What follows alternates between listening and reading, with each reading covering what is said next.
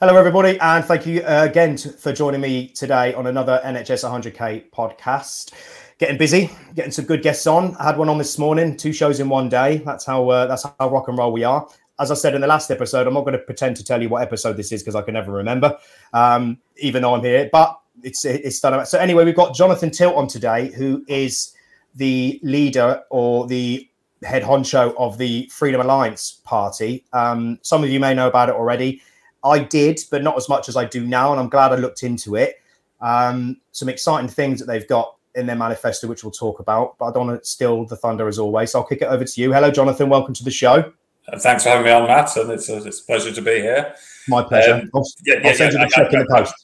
Sorry, I'll send you the check in the post for coming on. it's uh, yeah, no, I am I am a leader and founder founder member. I mean, political parties you have to register with the electoral commission, and you're required to identify somebody as the leader. We're, we're not really a conventional political party in that we have a sort of rule book, and you have to do everything that the uh, exec committee or whatever say. We are, are very much a sort of arrangement, just trying to facilitate state.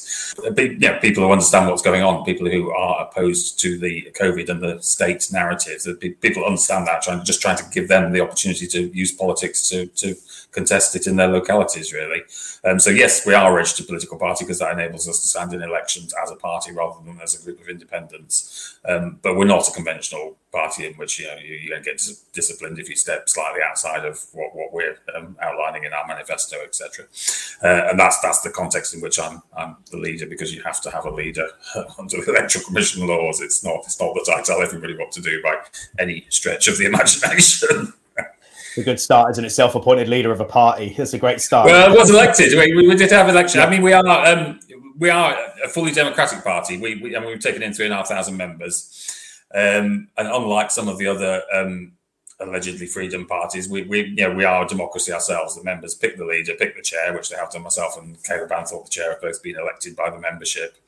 Um, and you know, important policy decisions are put to the membership. So it is we are you know we we are fighting to defend democracy because we don't think democracy is perfect, but we do think it's the you know the best of a bad bunch, if you like. And if you're fighting to protect democracy, you've got to be democratic yourself. Would be my, my argument. Um, so yeah, we well, are democratic. Yeah, one member, one vote. Okay. Was it Churchill said it's the democ- democracy is the least evil of the? Uh, I think yeah, I think that's the case. I think I would say yeah. Um, and representative, I mean, there's often different models of, of democracy. Representative democracy has many, many weaknesses, um, but it's still better than tyranny. Um, and it's still, you know, it's, it's uh, which is what we've got, got at the moment, arguably. Yeah. Uh, and it is, you know, it's an avenue, it's an opportunity. Nobody, I, we, we've never argued that politics is the be all and end all and is the only solution to this. And it, it may not be the solution. I mean, I'm fundamentally optimistic and positive. I think we are going to defeat the World Economic Forum, uh, and we, you know, we're going to come out with a better world out the other side of this. It's going to be a painful and is a painful process, and is going to continue to be a painful process. Um, but but you know, politics may be may be an important part of that. Um, process. It may not, but it's there. It's available. There's elections all the time. There's local council elections, parliamentary by-elections, at some point a general election. So it's, it's something we can use, and there aren't that many things we can use. We can you know we can use legal challenges. We can use the protests. Uh, we can use the most important one, which I think is mass non-compliance, which is we just don't do whatever they say, whatever nonsense they come out with. You know, you can't drive on a Tuesday because you've got a certain number in your number plate, or whatever they're coming with next. We just don't do it.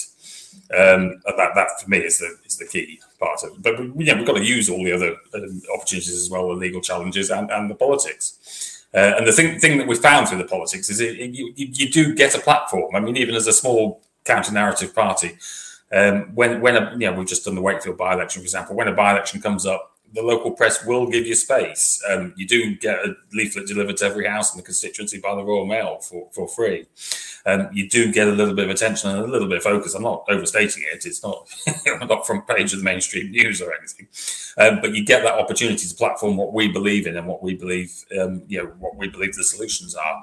Um, and that, that for me is is possibly the most powerful reason for, for being involved in, in politics at the you know, relatively small scale that we are involved in. It is it's a it's a chance to get some publicity for our side of the argument.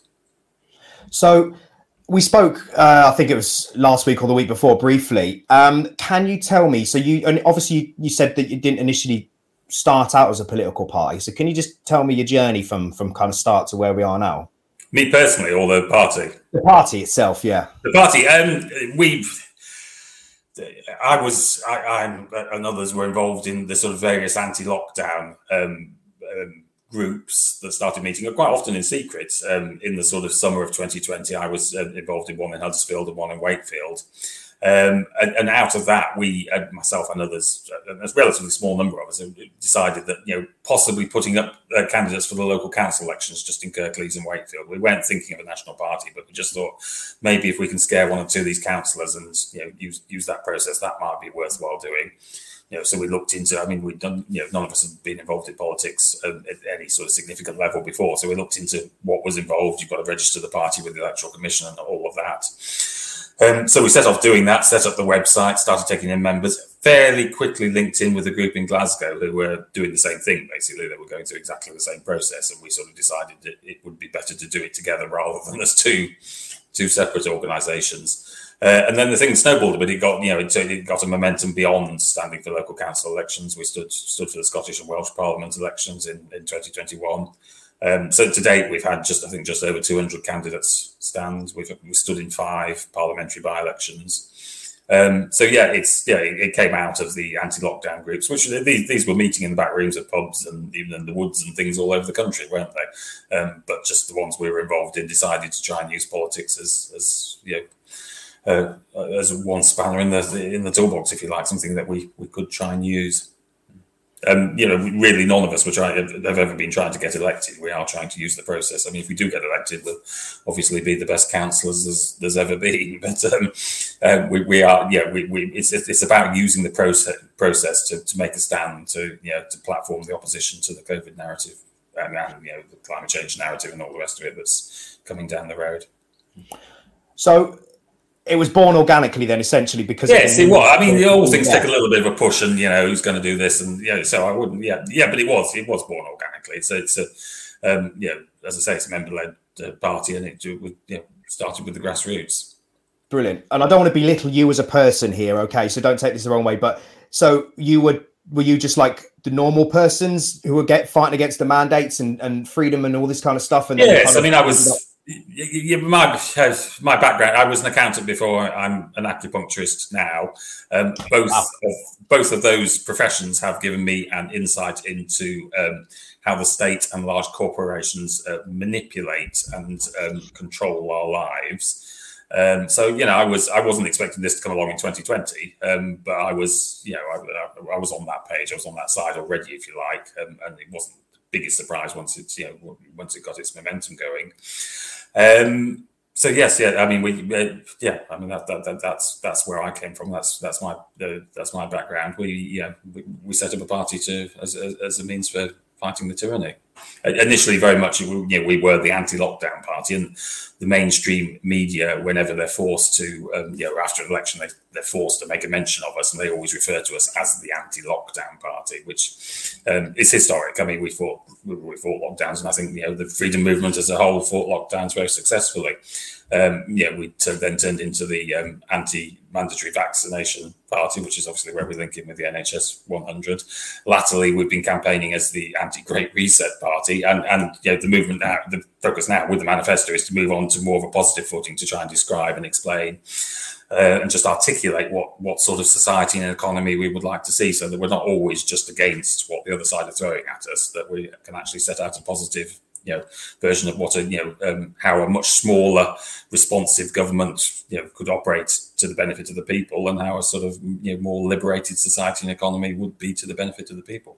Because um, for me i mean it's you know big government is the uh, big government that has then been captured by big corporations is is, is the ultimate evil. Uh, and it's not it's not a source of big government doesn't reduce and remove poverty. It doesn't reduce and remove inequality. It makes makes those things worse. Um, and that's yeah that, that, that ultimately is what we're fighting against is these captured uh, and the main the mainstream political parties as as we know they're, they're, all captured they're all you know dancing to the World Economic Forum's tune I mean, it, you know, it makes no difference who gets elected as Conservative leader, and it makes no difference who wins an ele- a general election, Conservative or Labour. It's the same. It's the same agenda. Um, well, it's that kind of illusion of democracy, isn't it? It's like it's yes, it's the illusion of choice, isn't it? Yeah, I mean, it's it's you know somebody described it. I think it's the same cake, but you get to choose which which color icing you have on top. Yeah, yeah. Whereas we would like real democracy, where there's a real debate between you know uh, um, competing and completely different um, visions and versions of uh, uh, of what things could look like. I mean, we see we are very much a localist party. We want to see local communities in, on a much stronger footing. We want to see food production localized. Um, you know, decisions about education and health very much localized as, as to a smaller locality as possible, and to you know remove and reduce the power of central government, get rid of central banking because that that is just a control control tool for the for the wider banking system. Um, so yeah, we see you know, our vision is of a very sort of localized democracy and societies, you know, small communities that can make decisions for themselves, uh, essentially. Whereas so how- the others want a one world government, ultimately, don't they? They, they yeah. I mean, that's yeah. what that's what they're aiming at. There's no particular secret about that now. It's, yeah. Well, this is the problem, isn't it? Because you, you, know they've done a very good job in those people that are sort of speaking out against the narrative or the narrowdime, um, which is a yeah. new word I found uh, from from from Clif High. I'll, I'll, I'll, I'll oh yeah, yeah, yeah, yeah. Oh, you're right. You know Clif too. Okay, brilliant. Oh, yes, yeah, yeah, yeah. Me and you are instantly good friends then. Um, so I, I, I, mean, I firmly believe a lot of what he says, but he looks at it from a lot more of a holistic kind of view. Yeah. Um, but he also says that you cannot the old system's got to come down. It's got to be torn down. Not yes, the of a revolution, yeah. but do you think um, because obviously you can't build something good on the foundations of something bad. So, so your manifesto is brilliant, um, and I suggest everyone goes to, goes and had a read of it. But what you're going to get, and I don't want to spend this whole podcast like picking away at it, but what you're going to get is how how are you going to do all of this? Because it, it look re- reading it, it's perfect. It's exactly how we want society to be. But those of us that have got any kind of um, you know clout about us realize that that's gonna that's fundamental reform on so many sort of services from the ground up. That's a big big task. Yeah i mean i think um it's, I agree, but it, it is going to collapse. It's coming down. I mean, for me, monetary policy is the, the, the, heart of the whole thing. We've had a system whereby the government, can, the government and the banking system can just create additional money, which it then gets to spend first and spends it on whatever it wants. Um, so that monetary policy is at the absolute heart of, of the whole problem, but also at the heart of the solution. Because if we, you know, we don't have to worry too much about taking down the existing system because it is collapsing, it's, it's going, um, and something something is going to rise from the ashes, and it's you know we're looking to like 23, 24, something like that. I don't know, but you know there is going to be, and I don't think it's a manufactured financial collapse. I think it's a collapse of the debt-based monetary system, um, which I suspect they saw coming, and that's why they sort of you know hot-footed it with COVID and the rest of it because they're trying to get their own replacement in place. But when when that system collapses, um, something out, you know, people will still trade. There will still be a society and economy. Something will emerge from that, and that, that's the opportunity. It's also the point of danger because it's the point of danger of which you know, you know the residual members of the World, World Economic Forum may try to implement their central bank digital currency type systems and social credit scoring and the rest of it. So there's a, there's a real point of danger, but also a point of opportunity when we can you know we can articulate an outline and say this is this is how we want things differently. But the, the government isn't going to get to create a new currency because if they trashed the, the, pound has value. All currencies are a confidence trick at the end of the day. They're just a pure confidence trick. Um, it, it, has no inherent value. A five pound note. Uh, equally, neither does you know an ounce of gold or whatever. But the ounce of gold has got five thousand years of history. The pound has got three or four hundred years of history uh, to, to build up that level of confidence. If you trash that three hundred three or four hundred years of history and the confidence that's been built up with it, you don't get to build you to select a new currency. People will, will, not use it and will not believe it, uh, and they will look for an alternative.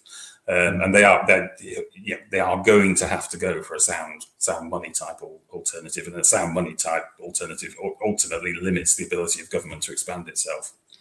Um, so when you get into that sort of environment, you're then going to have to say, well, how the hell does government, you know, um, continue to provide the services it needs to provide because um, we do need a health service, we need education. Um, you know, there is a we're not we're not an anarchist party. We may be on the road to being an anarchist party. We, we don't believe in no government. Um, you know, government has essential services and essential functions to provide, and it's going to have to continue to do those. But it's going to be doing them in a very limited and restricted way because the monetary system is going to be anchored into something like gold, silver, or whatever. Um, that means that they can't continually expand it to um, you know, appoint more um, civil servants or whatever. Well, see, I've had this conversation with people before. Um, you got two, two, two polar ends of the same thing. Like those people that like, I'm not paying council tax. It's illegal to pay council tax, and you go, yeah. right, okay, regardless of whether it's illegal or not, if you still want your bins to be collected and you still want your area to essentially be of a decent sort of standard of living and, and us to still maintain the sort of level of social economics that we're used to, you Yeah. need to pay into the system to a certain degree. Um, You know, so so it's getting people out of that mindset of I don't want to pay nothing. So that's fine. You don't pay nothing, but then you don't get nothing. So you Yeah. can't have it both ways. If you want clean drinking water, you need to pay for water. So I, I get, but I also understand where they're coming from. Is how much of that money do we pay actually goes towards you know maintaining the Well, the service. third, the third, the third of council tax goes on pensions, isn't it? I mean, goes on. Well, yeah, well, I mean, I mean, I've stirred a hornet's nest here, but yeah, it's, it's just Yeah. as an example. But I also spoke to another a gentleman who works for the Highways Agency, and the first thing people say is, "Well, if there's no government, how do the roads get built?" And you say, "Well, the money gets given to the guys that build the roads because the government don't build the roads." yeah, so yeah. you know, so it's that kind of even if we go down the devolution route, which is where I think we need to go, because economy will still function like you've just said. All we need to do as, as a population is decide on the currency. That could be, like you say, gold, crypto, you know, whatever, food. You know, we will decide the currency ourselves because the economy still needs to happen. We don't need Yes, the government yeah. to do that. Um, And that's so I- what I see happening. Yeah. Yeah, so, so do I. I but, but it's getting the mindset of people that that we don't need the government per se to do that. And, uh, and if there's no government, people just lose their minds, don't they? It's, oh my god, we're gonna, you know, the world's gonna stop. You know, everything's gonna collapse. And you're like, no, no, this stuff all happens without the government anyway. The government just get given the money to then allegedly distribute it to, to the services that, that are supposed to do these tasks. So there's a reason why the government doesn't have to produce or show its tax returns, right? Because I'm sure if everybody got to see exactly what they spent their money on or didn't, they'd have something to say about it. So I, I you know, I think from that aspect of things. So, so basically, what I'm sort of shirting around is, is, is to get people into the mindset that you and I are already in from a pol- polit- polit- uh, political point of view or perspective. H- How are you going around that? Because what we're talking about is out on the fringes, really, with the WEF Well, and everything else. So this is, this is the hard part, right? It is. I, I- think the government actually do a pretty a pretty good job of it for, for us anyway. I mean, if you go back to the you know to spring of 2020, there were one percent or one and a half percent opposed to lockdown. Uh, by the time you get into 2021, you're looking at you know 20 percent. Um, you know, I, I in my work, I'm coming across people all the time now who've had one, two vaccines, but are saying they're absolutely definitely not having any more. Um, so I think people are moving across to our side just just because of the um, absurdity of the um, state's position. It is clearly not about a virus now however much you may give people latitude to believe it was about a virus in 2020. Um, people can see with their own eyes now that it isn't. I don't. I don't think the climate change. Uh, I mean, I think the state will try and come at us with climate change, but I don't think it has the same fear factor. And I don't think um, people. I mean, there's obviously a percentage believe it, but I don't think the bulk of the population believe it and are worried by it and are scared by it. So I actually think the state does a very good job of of converting people to our side um, of the fence. Um, but then again, we don't almost don't need to worry because it, it is going to collapse. The, the system, the society, the structures that you and I have grown up in, and, pretty much everybody else who's alive has grown up in, are going. They're ending.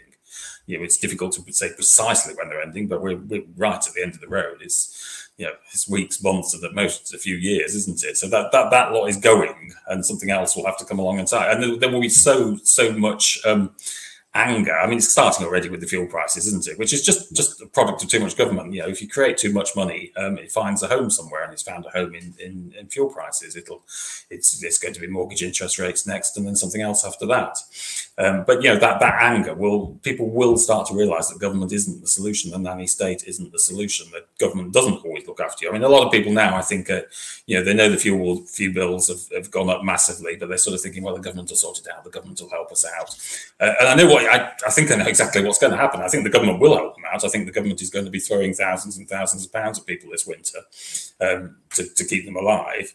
Uh, and you know that will that will solve the problem for a few weeks. But that that that money is is just created to do that. It's not it's not going to increase taxes to get those the money for those handouts. They're simply going to create it. They're going to print it. Um, give everybody a, I mean, they've already started with the four hundred pound handouts, haven't they? But I think those by the end of the winter will probably be four thousand pound handouts, uh, and that money will then stoke the next round of inflation, which may be in something else. It may not be in fuel prices. Um, and you know, the, the government just ends up chasing its tail, printing money to try and solve problems that it created by printing the last lot of money. Because um, this is all this is all a, a, you know, a result of the you know the COVID money printing spree that they went on. Um, you know, Ukraine, the Ukrainian war is just a cover for it. The wholesale energy prices were going up this time last year, long, long before anything happened Yeah. in Ukraine. Um, so yeah, they will just keep printing money to solve a problem, and, and, and in doing that, make the problem worse. Um, and eventually, there'll be a hyperinflationary collapse where you know, money becomes worth nothing. Yeah. But they knew this was going to happen, right? So what did they were they were they generally so this is where I get a little bit not not confused, but this is where I think are they really that thick? And then other people say they're smart, but they're not very intelligent. You know, there's right, a certain yeah. you know aspect because it's like, well, they've got reams and reams of people that are educated enough to know that this is what would happen. Is it because not as many people died in in the COVID as they thought? and not as many people got behind Ukraine as they thought. So we can't have the war, but they're desperately trying. You know, Pelosi flying into Taiwan, even though China said don't do it. You know, and, and it's like they're actively trying to start wars with anybody that will start a war with them. Yeah, yeah, yeah. Um, um, I think I think as a freedom movement, freedom community, we spend too much time trying to work out exactly what they're doing we were, you know, we're not them. We're not sat at the tables that they're sat at, so we don't know exactly where they're at and what they're planning. I categorically believe it is not going to plan for them. Uh, my my my personal take on it is that um, they, they've, they've used the debt-based monetary system to control the population for the last 50 years. Some would say 500 years, but you know, however long they've used that system to control the population. They they knew that was coming to an end, and they were you know they, they want to move to a full-on sort of digital slavery tyranny type uh, situation. I think they thought they got longer than they got. I think the um, overnight collapse of the interest rate market in September 2019 September 19th, I think, 2019, um, absolutely panicked them. They thought the thing was about to come to an end there and then. And they brought forward plans that had been sitting on the shelves, perhaps penciled in for 2025, 2030. Um, COVID being the main one. They, they ran with it because it was brought forward and hadn't been fully worked out. It didn't quite, you know, not from their perspective, not enough people died from the virus. It ran out of steam a bit too soon. So they didn't quite get the traction that they thought they would get. Um, and ever since then, they've been casting around for something else to try and terrify us with. Uh, I think that I think their their AI is actually a weakness. It's their Achilles heel because what, what they do all the time, and you can see them doing this once you know what they're doing. Is they, they test out something like monkeypox or Ukraine. They test it out and see if it's scaring people enough. And because they're listening to the the, the, the iPhones and all the rest of it and getting the feedback on uh, you know what people are discussing. I mean, I don't think they're in. They may be listening individually, but what they're doing is aggregating data. They're seeing how many people have laughed within 10 seconds of monkeypox being mentioned and stuff like that. And they get this AI feedback all the time that says, no, they're not scared. They're not scared enough. It's not like COVID. Step back. We won't, we won't do this. And then a few weeks later, they try something else, like it's you know it's clearly going to be Taiwan now, and they'll get the feedback that it's not it's not scaring people enough, and they're, they're constantly doing doing this, moving forward, moving back, moving forward, moving back they've got to come with something else, and they will come with something else. I, I suspect they'll just fall back on COVID again this winter because it's tried and tested and it works well. So I, my guess, and it is, it's nothing more than a guess. I have no idea what they'll do. But my, you know, if you forced me to bet on one outcome, it would be that they'll go for a new, nasty, dangerous COVID variant this winter and try and terrify us and control us with that. And it won't work because yeah, yeah, yeah. yeah. It's, yeah. It's, there's the you know the boy that cried wolf or whatever. You, you can only yeah can't keep scaring people with the same thing. You get diminishing returns each time. Yeah, this is the thing, isn't it? So yeah. it's interesting you say because I take it you've heard of Cambridge Analytica, then have you? With yes, yeah, yeah, yeah, right. So I suggest people go and do some research. There's a good book called Mind F U C K, uh, which is yeah. written by the guy that actually uh, came up with the code and the program that kind of scrapes all this data that's freely available for anybody out there. Yeah, yeah, yeah. You'd be surprised how much data we give away for free without even realizing it. Um, and the, the, the, book is really good about how it came from its inception to then being used in the nefarious ways that it was being used to, to collect data and sway people that weren't really hadn't particularly chose a political party at the time. So that was years ago. That was when Trump came in, I think, in 16, I think. So, yeah. so they've had another six years to, to hone it. So I do agree with what you said that they might not be listening in individually, but they might have a, a way of where they can pull all the information in. Yeah, aggregating data, definitely. Yeah, yeah. But, but that's a weakness. I think they're I think they're shooting themselves in the foot by doing that because they keep because they get the data that tells them that people aren't scared, so they retreat. Yeah. And at some, some point, they're going to have to go for it. They're going to have to go right. This is the one we're going to go with this time. Let's scare them with this. And if they keep stepping back, they just make themselves look ridiculous. Well, it's interesting you said because there's there's there's quite a few theories because I have obviously speak to lots of clinical yeah. people as well. Uh, and, and a few of them have said to me off off off air, uh, you know, in other conversations. Essentially, it was never about the COVID virus; it was always about the vaccine. Yeah, the vaccine has been kind of honed to perfection to to chip away at your immune system bit by bit, mm. um, which is why we're seeing a resurgence of things like shingles and all the sort of things that your body has in it already that your, your body normally comes under wraps and protects. But what's also happening is is your body normally keeps certain things under wraps or under control and it's not able to anymore, but then you'll die from that specific thing, not a, a vaccine or yeah. a vaccine induced it. So it's very difficult to prove, which we're seeing now. It's t- taken two years for them to start admitting AstraZeneca was bad, but they've um, very cleverly said, yeah, yeah, yeah, yeah, we'll admit there's something wrong with that. We don't use that one anymore. So that's fine. We can shun AstraZeneca despite there still being increased injuries in the Johnson Johnson's, Pfizer, and, and Moderna, and everything else as well. So it's almost like we've admitted this part. Don't worry about that bit, but you know we'll pay for this. And so, but there's a few people that seem to think over the next sort of three to five years we're going to see, you know, the steady die off. I mean, excess deaths in our country alone are already up by quite a bit from. They, they, they are the last, yeah, sort of 12, 14 weeks or so, aren't they? Um, yeah. Yeah. Yeah, and I saw that. you're seeing that anecdotally. You're seeing the, the vaccinated keep getting you know poorly with, with often quite low level illness, but they're still you know they're getting poorly in a way that the unvaccinated aren't. And that's yeah, I think that anecdotally that just to be from the you know, the circles I move in and what I see in my work, that's that's becoming obvious. Yeah we are the control group, as someone has said. Yes, yes. I think, I mean, we, we an NHS 100 need to be, you know, take particular credit here, but um, the level of resistance we gave to the vaccine uptake is, you know, I mean, I think that they never expected that. They thought we'd, we'd be down to one or two percent now.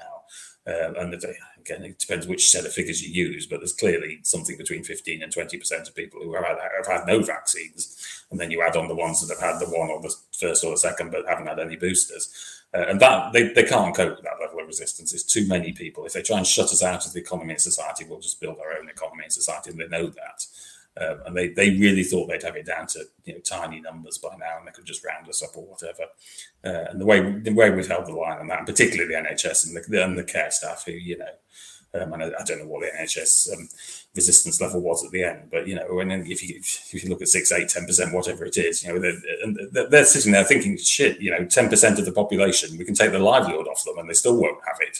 So yeah, yeah what what what are we going to do? Yeah. Well, it's quite interesting you say that because when when we would come into the the mandate deadline, if you will, yeah. Um, they were saying it was about eighty two thousand um, NHS yeah. staff, but the, the, the numbers that we were getting about, that's about eight percent. Is it? It's about a million. Yeah, NHS. well, yeah, we, we got the numbers as more. So we got it between 100 and 120,000 to yeah. be honest with you. But they're always going to play that down, and they, and they also did the same thing by saying, like you said, there was only 11 million people that hadn't taken a jab.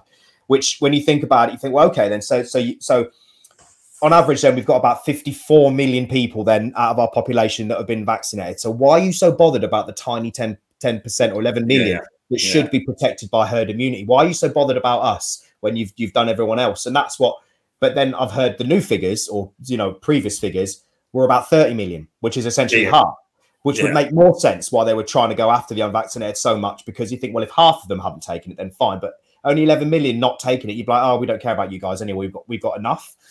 Um, so it's so it's it's but it's funny as this stuff comes out, you look back and think, oh, okay, that makes sense as to why they behave like that. But then, like you said, if you don't know, you're trying to play a game here where you don't really know the rules and you don't really know what the the purpose of the game is or how to win it. You're just trying to navigate through it. Oh, absolutely. Um, I mean, we're you know, we are at war with them, and you know, when you're at war, you don't necessarily know what the other side's doing to organise their troops or what they're planning next, or you know, it's that, that, that that's the situation. And we can we you know we have to do the best we can, and we have to try and anticipate. But I don't think we have to spend too too long agonising over exactly what their plan is. And it's sinister. It's clearly sinister, and it's clearly not about COVID, whatever COVID is or was. Um, so you know we have to fight it and we have to resist it. But we get we, we we're never going to exactly you know come up with a you know an explanation as to what they're doing and, and, why they're doing it because uh, because we're not them we're not at the table. And uh, you know we also tend to think of them as one group and i'm sure they're not. I'm sure there's lots of infighting there. There's lots of competing interests you know people falling out with each other as it goes badly wrong. Um, so you know the, the, the, the, notion that it's just one single enemy i think is is flawed as well. It's, it's not. So those of us that are not au fait with politics to an extent. So obviously you, you got a, a, a, political party and everything else. So for those of us that, so how would we be able to get you guys some seats in Parliament? Then how would we by the well, there's numerous ways in which we need lots of help. Uh, we need, we, I mean, we've got three and a half thousand members, but we need more. We need to get up to the, you know, the, the, the Green Party. I think that's 40, 50,000 members. We need to get up to those sort of that that that size of membership. Um, we need candidates both for local elections and for, for a general election when that comes. We need, you know, we do need people to give us to, to donate us if, if, they can. Even you know, if everybody in the movement gave us a pound, that would make a, an enormous difference because fighting elections is you know, is an expensive process. Where none none of us are paid, nobody's getting any expenses. It's all volunteers doing it for a couple of hours in the evening. Um, so we need to we, we need to have the resources, um, both financial uh, but more particularly people that we you know we can organise to compete with the, the likes of the, the Greens and the Liberal Democrats. Um, if you go on the website, you can see see how to join us, how to become a candidate. Um, you know, it's it, being, being particularly a council election, being a candidate isn't the terrifying thing that, that, that, that, a lot of people think it is in the first instance. Yeah, we we do a lot of what we call putting up paper candidates, where people are nominated but they don't actually campaign, um, but the name still goes on the ballot paper with Freedom Alliance next to it, and a, we, have got a range of registered descriptors, including you know, no more dangerous vaccines and things like that. So that, that that actually goes, you know, it would be Matt Taylor, Freedom Alliance, no more dangerous vaccines, or stop the Great Reset, mm. or something like that. That goes on the ballot paper that give, gets given to people, and you know that that in itself is an important part of the process because everybody who goes to vote will see that and I think, well, what is this stuff? What is this Great Reset? This lot are on about, and they, they might go home and Google it and, and find a few things out. Um, so yeah, it's you don't. Yeah, I, I mean the, the, the basic policy of the media is to ignore us as much as possible. So you're not, you know, if you stand for your local council, you're not going to find yourself on the front page of any paper. Um, it, it's not, it's not a scary and not a terrifying thing. We, are getting quite experienced at it now. We can support and help us as much as we can. Uh, I mean, I've stood for election numerous times now. I haven't, you know, haven't had any aggravation, any eggs thrown at the window, or anything like that at all. And in fact, quite a lot of you know positive support from people in the local community who you wouldn't necessarily think would would be on our side. Um, so it's yeah we yeah we need money, we need members, we need resources, and we we, we need candidates. A, a general election, there's there's 650 seats up for grabs. Um, that that that is an enormous task. I mean, we're you know we, we're going to do our best. We're going to repair as best we can uh, and put up as many candidates as we can. But you know, I, I can only be a candidate in one of those 650 places, and so can the other 10 or 12 people that are heavily involved in running the party. They can only do that. We need, you know, that we need another 640 people to come and be candidates for us as well uh, on the Freedom platform. Uh, and a lot of this, I think, you know, I mean, we've talked about you know, the system collapsing and people turning against the government. At the minute, what they do is they, they just switch backwards and forwards between Labour and Tory. They get pissed off with the Tories, so they go to Labour, and then you know, a few years later they go back the other way. Um, I think at some point there is going to be so much sort of um, resistance and anger to the to the pair of the parties that people will be casting about for an alternative. Uh, and, that's where we come in. We have to give them a genuine freedom and a genuine democratic alternative, not one that's you know another captured party that the, the bankers control and is funded by the City of London, but a, a party that is genuinely a, a people's led for the people party.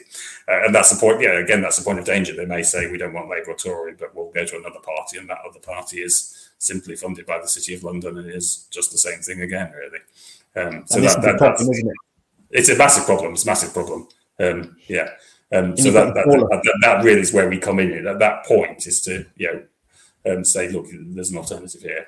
Um, and you know, to have an articulated manifesto and vision as to as to what things might look like.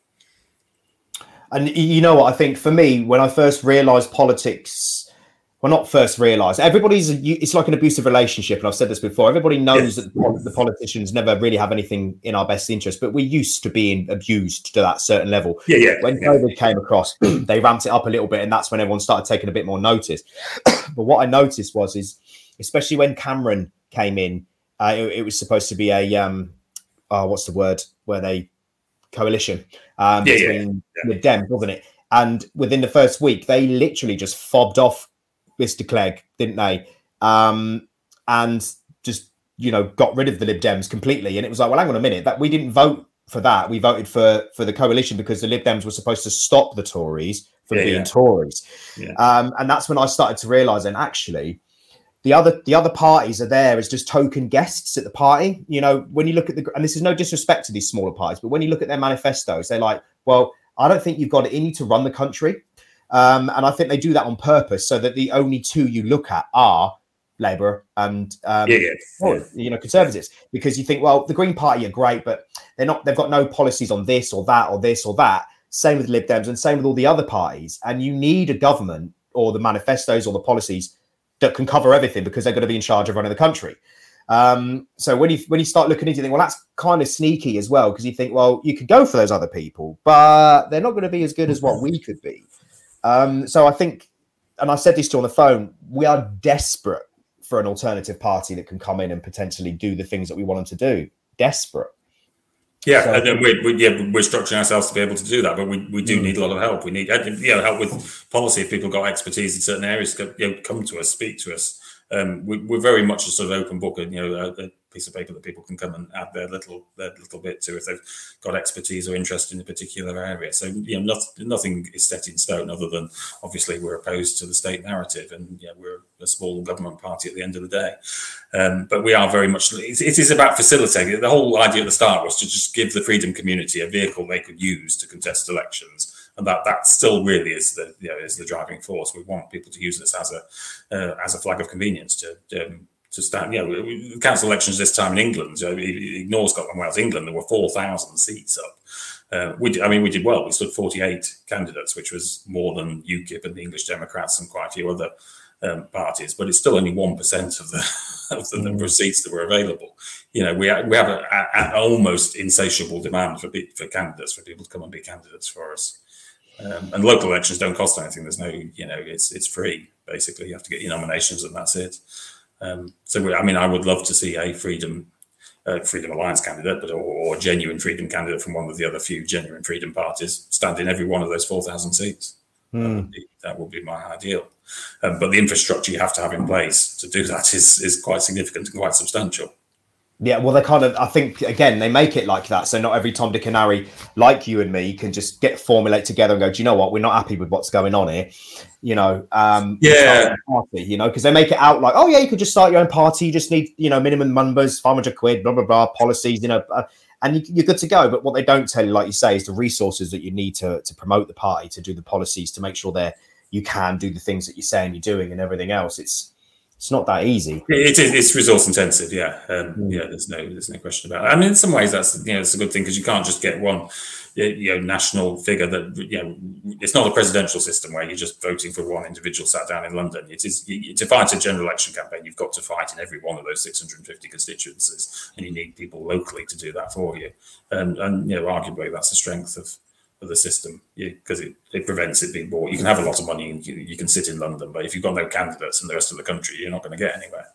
No. And I think your party potentially, for those people that sit on their soapbox or in their chair going, oh, if I could do, you know, if I was in Parliament, I'd do this, you know, and this, that, and everything. Well, look, now's your chance potentially. Yeah, yeah. Come, and, come and do it. Come and do it. Yeah. Yes. And, yeah. Um, and, you know, I'm tempted to get my wife in here to back me up. But, you know, a few years ago, I was so close to being like, people protection party is what I was thinking, but I didn't know whether yeah. that sounded like paramilitary, kind of like you know, you know, people protection party. You know, and, and then um, you know, other people have said they've been doing, it, and I was I was so kind of like, well, if you can't do it, when the system's set up so that it, you can't do it any other way than their way, then you've got to kind of beat them at their own game to an extent.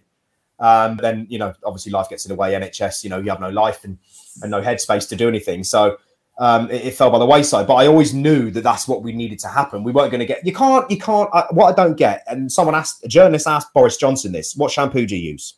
And mm-hmm. he shirked off the subject, right? And it sounds like a mediocre question, but they're so disassociated from reality that he probably has no idea what shampoo he uses. Yeah, How yeah, it yeah. there, it's just there in his flat you know, and it's like, do you really want people that don't even know what shampoos on the shelves in the supermarket running the country that they're so disassociated from yeah. their actual constituents? And then with COVID, the last two, you know, two years, it was right to you, right to your MP, right to your MP, right to nothing, yeah, nothing yeah. for about 18 months from your MP. So they've all failed as MPs. They failed to represent their constituents. They failed to raise the concerns that we had as constituents. They just did nothing. Absolutely. And then when he did get a response, it was a generic. Well, yeah, yeah. yeah, yeah. And you're like, are you an MP or are you just a lemming? So what we can safely say, and I'll put we can't trust, or uh, there might be a handful that we can trust, but for to get any politicians to do whatever's in the best interest of the population, no, in my opinion, no. absolutely none. And then when you look at the kind of caliber Tavistock Institute, Eton, and how they're raised and how they're groomed, if you will, to be mm. politicians. I don't get it. My opinion, you should only be allowed to be a politician if you've earned less than 60 grand a year in your lifetime. If you're not yeah, yeah, working yeah. class background, you know, because yeah. you, under- you understand what it's like to be poor. You understand what it's like to go to the supermarket and not uh, maybe have enough money, put stuff, but you know, to be a real person. Yeah. Um, I mean, rep, you know, representative democracy is is not is not a great is not the best form of democracy. I mean, we as a party want to see far more use of direct democracy, far more use of referen- referendums. You know, the, the Swiss situation where you can get ten or twelve percent of the population wants a referendum on something, whatever. Then there's a referendum on it, and we all have a vote on that. Start voting on policies rather than people, because voting on people always trivialises it down to know, things like what shampoo you use, which at the end of the day, I couldn't care less what shampoo Boris Johnson uses. I Yeah. don't know what he's doing about monetary policy, personally. Um, there's an argument for using a system called sortition, which is where you basically just pick the people at random to go and sit in parliament. You have a sort of lottery type system, a computer generator, right? You're off to, you're the MP for this area for the next year, go and do the best you can, sort of thing. Um, and I'm not sure that that would be that much worse than what we've got. Um, I was just going to say that, yeah. yeah, yeah. I mean, would it would it really be that? Yeah, I mean that's quite an attractive system, I think. Um, but you're not going. They're, they're never going to. They're never going to. I mean, the hate is having the Brexit referendum. They're never going to implement these systems whilst they're benefiting from the system of representative democracy. So the only way you're going to get that is to try and capture that system and then introduce different alternative systems once you've done that. Yeah. Um, but both both of those, direct democracy and and sortition, for me, would be preferable to representative democracy. But representative democracy is still better than tyranny. Yeah, So- well, Yeah. I've always, I've always thought that why can't we just have so so when when they talk about the you know, the one world order and government and all this kind Yeah. of stuff, you can't help thinking that they've taken a good thing and turned it to be bad because on the Yeah. principle of certain things you think well it doesn't sound too bad, but I've always thought why like you say why don't we vote on policies? We have hundred policies that are in the Yeah. pot and the the, the the 50 that get voted for the most is what they'll they'll attack Yeah. first because at the end of the day it doesn't matter who's leading the country to do that he's got clear instructions on what he needs Yeah, to do just get with it. Yeah, yeah, and that's it. So you know, it could be anybody that does it. So so you're right in what you're saying, hundred percent. Um, I mean, so- uh, yeah, to be fair, there have been one or two MPs that have, you know, have made a stand and have used their. I mean, Charles Walker obviously stands Mm. out, um, but yeah, there's been a very small number. It has to be said, but there have, there have been some that have used the position to um, oppose what's going on. yeah, and I think the, co- the, the the COVID stuff at the minute with Hancock and his backhanded deals to his mates in the PPE Yeah. contracts and the com- the massive. I've never seen so many conflicts of interests in all these parties and the boards and the members, and I'm just like, on, you just having a free for all. You just doing what you Yeah. like Yeah. because there's no one there to govern them. Who who who watches the Watchmen, as they say. Yeah, yeah, yeah. I mean, you know, forty billion on track and trace. I mean, how did they even do that? That's that's fifteen hundred quid per uh, you know per adult in the country, or whatever, isn't it? How, how do you actually manage to even spend that amount of money on a testing system? I can't remember what it was. Is um, I mean, that would probably be enough to, to probably wipe out world hunger. To be honest, yeah, yeah, yeah, yeah. It's, You know? it's, a, it's, a, it's an astronomical sum of money, forty billion, um, spent in a few, really, in a few months, few short months. and people should be really a lot more mad about that than, than Yeah, they they- really should, yeah, because they've all paid. If, if they Yeah, haven't paid direct tax, they will pay through inflation Yeah. Because the money was created to to pay for that, and that comes and you know gets you gets you later through inflation. So that fifteen hundred quid that each taxpayer has paid for track and trace, um, they would they ought to be asking where's that gone? What's it been? Where's Yeah. my fifteen hundred quid been spent? We're having to pay it twice with interest, aren't we? It was already Yeah, yeah. a pot initially prior to it, and they've spent it. Now they're saying, "Well, look, see, because we gave you this money, wink, wink, uh, we need it back, so we're having to pay twice." You know, for and and and and you touched on this early on, saying you know people are going to be angry, and I, I've said this to to my wife as well. The the people that we need to be careful are, are the people that are not awake, because they're going to be coming into this kind of tsunami of of truth and realization. Yeah, They're going to be really mad. We've had a couple of years or Oh decades. yes, of yeah, yeah. kind of process it and get our heads around it. But these guys are going to be absolutely crazy, and rightly so. Yeah, yeah, and you see a little bit of that already. I mean, again, I've seen you know, I've seen it in my work. You know, people that, that went on our side, that come on our side, and they they come in the clinic and they, they just won't you know they won't keep quiet. They're just you know, just spewing forth with everything that they've picked up in the last two weeks, and we said, well, yeah, we knew all that. you know? Yeah, Um, so, so the, the, you know, I think that is happening already. But yes, they will be. Um, they, will be livid when they realise what's happened, uh, and you know they've been injected. A lot of them. Yeah. And, that, and that, that's the other thing. I mean, th- th- th- this is where we- we're getting close. I mean, I, I kind of use the metaphor of we've been pushing up this snowball up the hill. Tho- those of us that have been aware of what's going on, or and we get into the top. Um, we're just about to kind of push it so that it starts rolling down the hill, and Yeah, I think yeah. we're just at the Yeah. top of it now, starting to you know, cascade down and, and, and under its own weight and own momentum, which we're so close to it now. But people are still blissfully unaware of what's going on. So uh, it's going to be like hitting, getting smacked in the face so hard.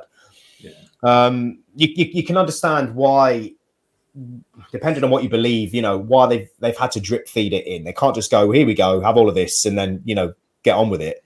Um, there'd be too many kind of psychological casualties, I think, um, from something like that.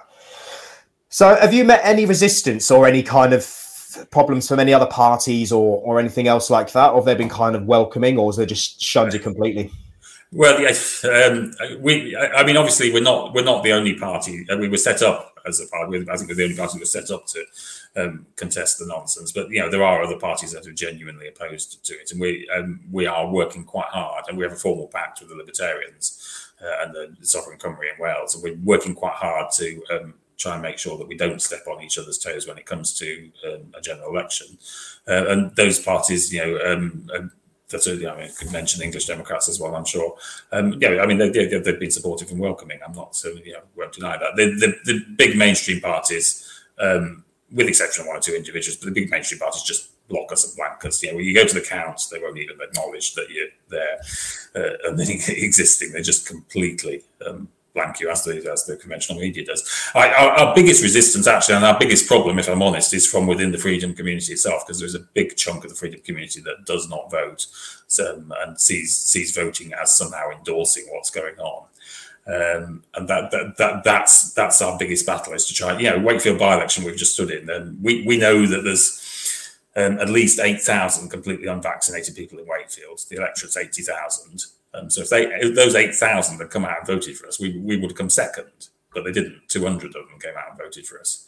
Um, and it's we're, trying to get across the message that you know voting isn't endorsing the system. Just just lend us your vote. If you're on our side, just lend us your vote for the purpose of that individual polling day.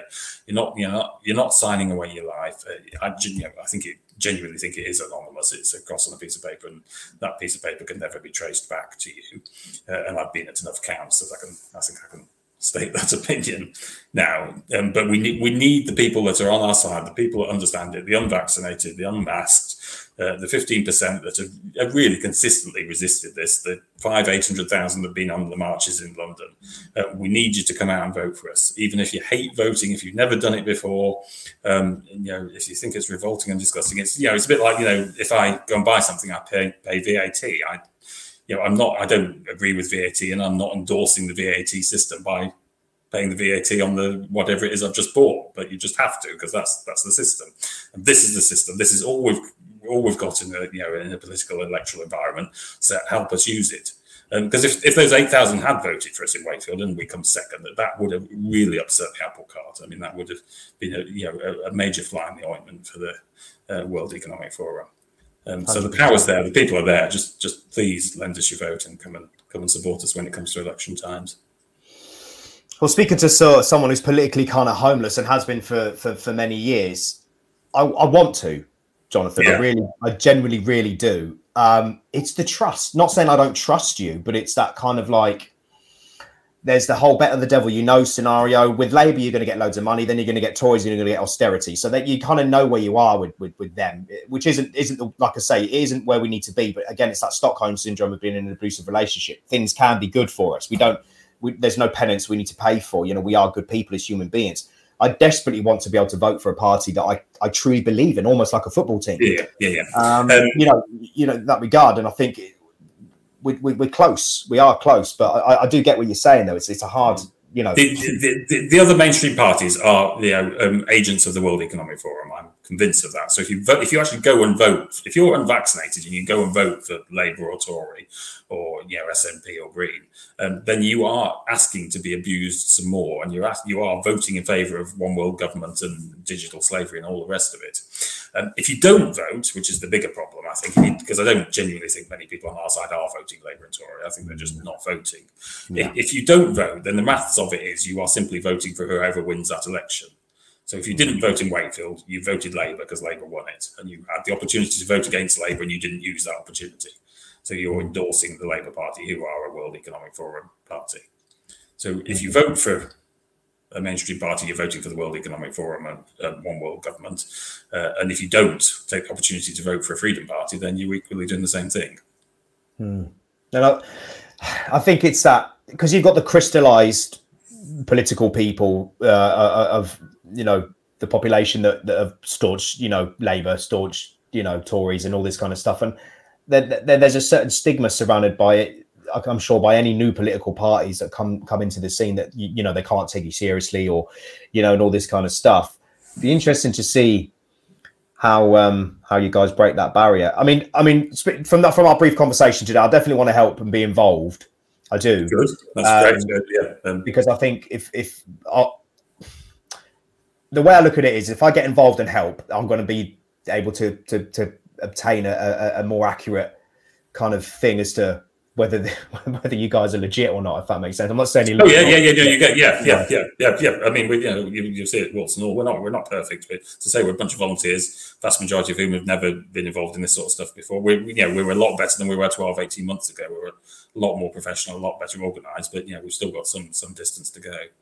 Um, you're you're in Carlisle, aren't you?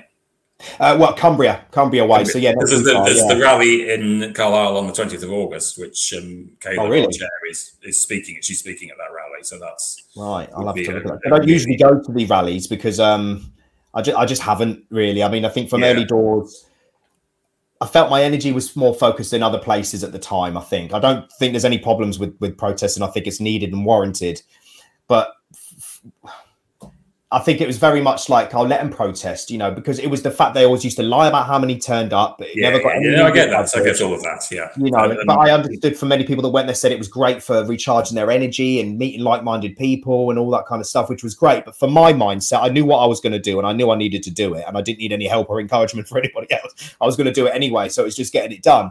Um, and I was still working in the NHS as well on thin ice, so I didn't know whether they would use that to to um, you know, they didn't need much to kind of push me over the edge to get me out. Yeah, I, I understand that. And I, you know, I've, I've, been to a few of the protests, but I haven't been to that many myself for the same reason. I fairly, yeah, once we decided to set up the political party, I thought that's I put my energy into that. That's what I focus on.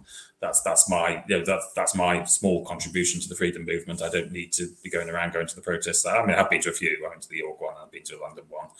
Um, but yeah, I mean that car. If you are, I mean, we can have a separate chat anyway about how you could be um, involved and interested. And anybody who's listening, just you know, if you want to, you know, become a member and become involved and be a candidate for us, then just email into info at Freedom Alliance, and it'll it'll find its way to the right person, and you know, we'll buy your hand off basically. Um, I'm going to just write this email down. Situation. Yeah. Um, so it's, I mean, it's. I, have never was really into politics, to be honest with you. Um, being ex-military, I was just always used to being told what to do. You voted for whoever was in at the time, you know, and all that kind of stuff. But now I've got a child, and the future's looking bleak. Bleak. It's not looking bright. Um, you know, you, you kind of you try and do it the way that we've been doing it, um, which is met by you know equal resistance. Uh, and I totally agree with, with the mass non-compliance. It's the most non violent way, isn't it? Yeah. yeah. It's fifteen percent every time. Every time you get, you know, the, the ridiculous North Korean clapping stopped when fifteen percent of people stopped doing it um, you know, with the masks, they were on off, and every time it, they their, their, AI was telling them that 15% of people aren't wearing masks, then the mask mandates got withdrawn, and they're terrified of that. Those sort of numbers, because once you get to 15%, you get to 20%, and once you get to 20%, you get to 80% fairly quickly, because that big chunk in the middle just just shifts with whoever's got the momentum, don't they? Um, so they're terrified of 15% standing up to them. The vaccines, obviously, because I think it is around about 15% who've had no vaccine, and um, that's that, that, that, you know that's been a problem for them, an enormous problem. Uh, and yeah, and elections and voting are just another. If we can get 15% of people voting for genuine freedom parties, then that that also will be something that terrifies them. Yeah, and I I I genuinely think it will happen I just think we there's other things we need to get the population through first, which is the whole believing that there is a guy called Klaus Schwab who generally yes, really is a yeah, bad guy, yeah. you know, and, and he does wear a, a, costume that makes him look like Doctor Evil, and he is German. It's like if you had to pick a stereotype of a bad guy, all it's missing is the the little white cat, isn't it? That he sits so yeah, straight, which I'm sure is probably at his feet. He's got, he's got um, one of those, I think. Yeah, yeah. yeah um, but, but, but, don't underestimate the power of elections to help to help in that process because we're all we're all blocked and restricted. I mean, you were talking about YouTube uh, strikes and things when we when we first came on. Um, you know, we don't get any publicity. That's part of the game. They control the media and they give us zero attention.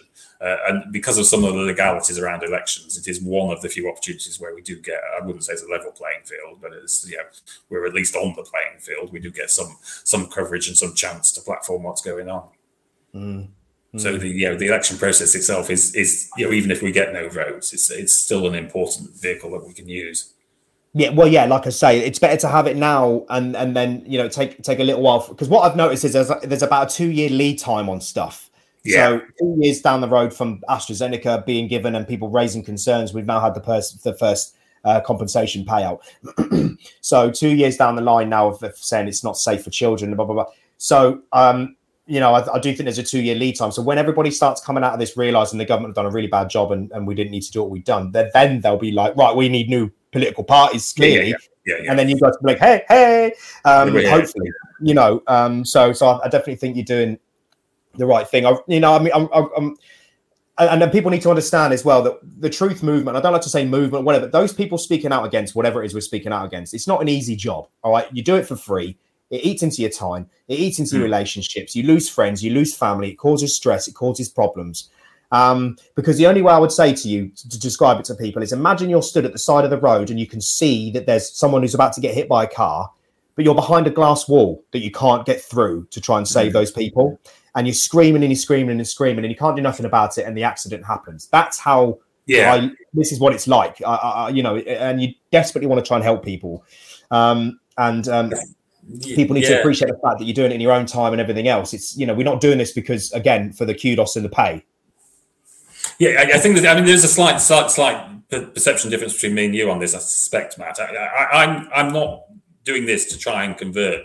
You know, if you like, there's three camps. There's 15 to 20 percent of us um, that get it, don't wear the masks, haven't had the vaccines, all the rest of it. It's 15 20% hardline maskers who are still wearing the masks at the other end. And then you've got that big chunk of 50, 60% in the middle who could sway either way. Um, I, my focus is not on trying to convert people to our side of the equation. It's on trying to organise the numbers we've already got. Because if that 15%, you know, just, just on voting, if that 15% that we've already got that are unvaccinated get out and vote, you know, with with a turnout with turnouts of 40, 50 percent, that that will you know that will mean that we're getting forty percent of the votes, and we'll start winning things, and we'll start making statements. So I, I'm far more focused on trying to get the numbers we've got organised politically, and other people can organise them, you know, for the protests and, the, uh, and everything else. Um, rather, and I think the people will move across from the middle group anyway, because the longer it goes on, the more absurd it, you know, obviously absurd it is. But my focus isn't on trying to convert the people in the middle group; it's on trying to organise the people we've already got. Mm, yeah, and like you said, I can imagine that, and it's okay to have different opinions and views. On Oh yeah, yeah, you know, I'm not criticising at all. I mean, they, yeah, they do yeah, need yeah. to come across to us. So it's just, um, I think they'll come across by. I think they'll inevitably come across to us. Right. I'm, I'm far, I, far I, more interested on get, in getting the 50, 10, 15, 20%, whatever numbers we've already got, getting in the way that NHS 100 did. I mean, that was brilliant. That was the highlight of last year. And the way that they did that, they organised the people that were going to resist the vaccine anyway they weren't trying to convert the 80% of doctors who had already had the vaccine. They weren't bothering with them. They were just trying to represent and organise the, the people who were making a stand. Uh, and I think with politics, that's what we're trying to do as well, just trying to represent those that already get it. The problem that we had with that was, is once the mandate got revoked or, or cancelled, that was it. Everybody disappeared, yeah, and yeah, all our yeah, numbers and supporters completely disappeared. So that that that's the worry as well. Is is is everyone's like, well, I've done a bit, you know, and now I can go back to to, to being asleep or, or, or you know cracking on. Um, and I, th- I, agree with what you're saying about working on the people that are in your party already, and this is this is why it's good to have these kind of conversations. Is but you said yourself that a lot of them won't vote. Um, well, that, that, so, that's where that's where we're that's our laser sharp focus is on that now is trying to get them to vote to, to, yeah. use the power they've already got um, yeah. and the power that we as a movement have already got. We've got the numbers. You know, we had that, we could have had eight thousand votes in Wakefield. If we had, then that in itself would have been you know a showstopper for for um, for the mainstream parties. Um, perseverance, I think, is perseverance. Is, yes, yes, yeah. yeah. No, I, I, don't just giving up here. We, we, we keep going. We keep fighting. Um, mm. but, but we have got the numbers already. That's we don't we don't need to you know, yeah. lots of others. We we've got the numbers. We just need to get organised and get using those numbers. They're just the most suspicious, untrustworthy. Yeah, no, not, not untrustworthy. They don't trust yeah. anybody. Yeah, yeah. yeah. That, that, that, that's the fundamental issue. Yeah, it's all the John Rambos, isn't it, of society that just want to be left alone uh, and, and, that kind of stuff that you're trying to ask to come out the woodwork and, and vote. But um, right, Jonathan, listen, we're, we're coming up to, a, to an hour, so I, I, I'll, I won't keep you any longer. Um, I, I, I want to have you on again so we can talk about these manifestos in more detail if, if, if, you're up for that. Yeah, that's fine. Or we can have other people. I mean, yeah, there are plenty of other people involved in the party, so I can I can arrange for somebody else to come on. But yeah, equally, I'm happy to come on myself. Yeah, yeah, um, yeah. I, I, I, tend to focus mostly on the economics, monetary type stuff and we've got other people that lead on health and education and things. So yeah, it would. That sounds so very boring, mate. I tell you, I'm glad you want to focus on that, mate. Well, I, I, I, think, I think, the monetary system is the key. I just, uh, yeah, it's not. Yeah, it's not. Yeah. It's I mean, I do find no, it interesting, but it's it is the absolute key. If you if we can sort that, then everything else will fall into place. So to touch on that real quick, then, in your opinion, um, what do you think would would would because obviously they're trying to that Rishi's trying to bring in the the the British you know digital currency, which everyone's going no no no no no. Um, you know, so what do you think? Um, would would would there need to be a, a currency backed by precious metals, or do you think Bitcoin or a version of Bitcoin or you know that kind of thing be be? No, I, I, I, think um, um, no, my personal perspective, and again, I don't know. I'm certainly just my personal perspective, but I think you know uh, precious metals have the history. They've got the five thousand years of history. I think there will be a hyperinflationary collapse. The pound will become worthless. They'll have to reset. The only way they can reset it is, is against precious metals. So you know, um, banknotes, cash currency will be convertible into into gold or silver or some other metal. It doesn't have to be gold or silver, um, and then you will allow the banks to continue to create credit. But I think you control that by removing limited liability from the banking system. Um, yeah, well, we, still, yeah. We, we, still get these credit cycles because an economy has to breathe. It has to it has to expand and contract. It's you know a pure sort of Austrian type system where it just goes along in a straight line is never going to work. You've, you've got to have that in out that breathing process. But what you do is you constrain it by saying the banks don't have limited liability; they have unlimited liability. So if they go bust, the shareholders will have to cough up, and that that, that will introduce the level of control that's needed.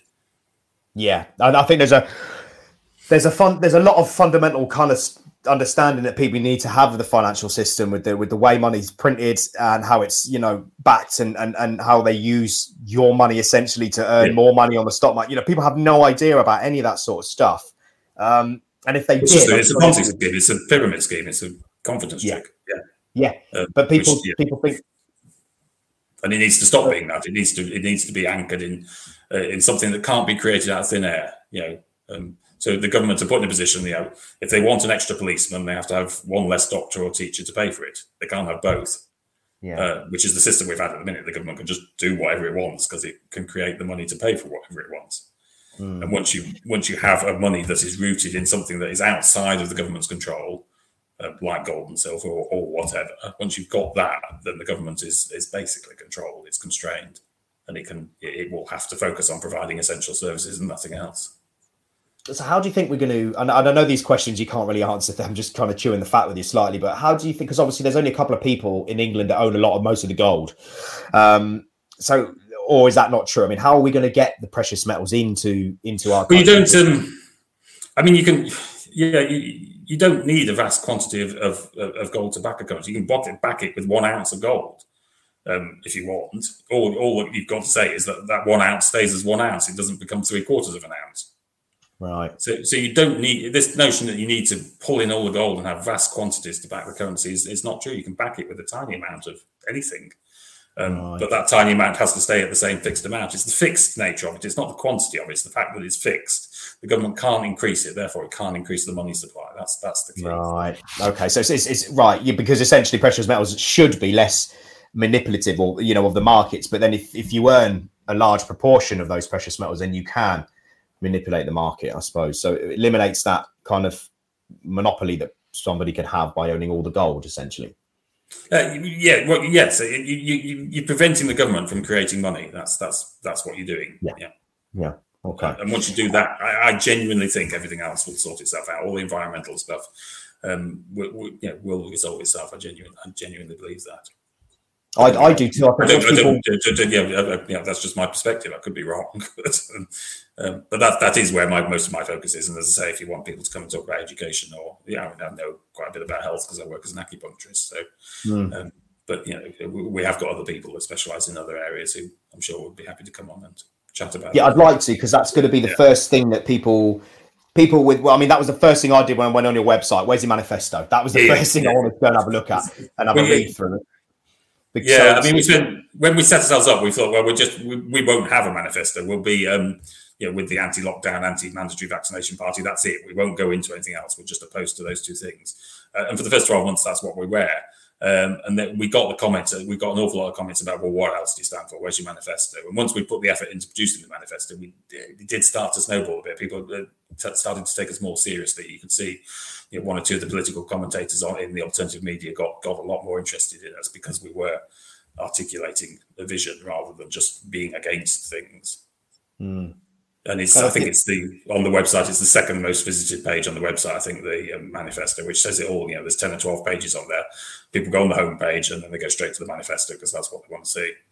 Yeah, because that's that's like we've said, that's what you vote for. You don't care yeah. who runs the party. Essentially, you just want to know yeah. what your policies, what's your manifesto, what you're going to do that's going to benefit our country, um, yeah. or you know how you're going to run it. And if you know this is the problem, they all write these things that look great on paper, and then very quickly don't do the things.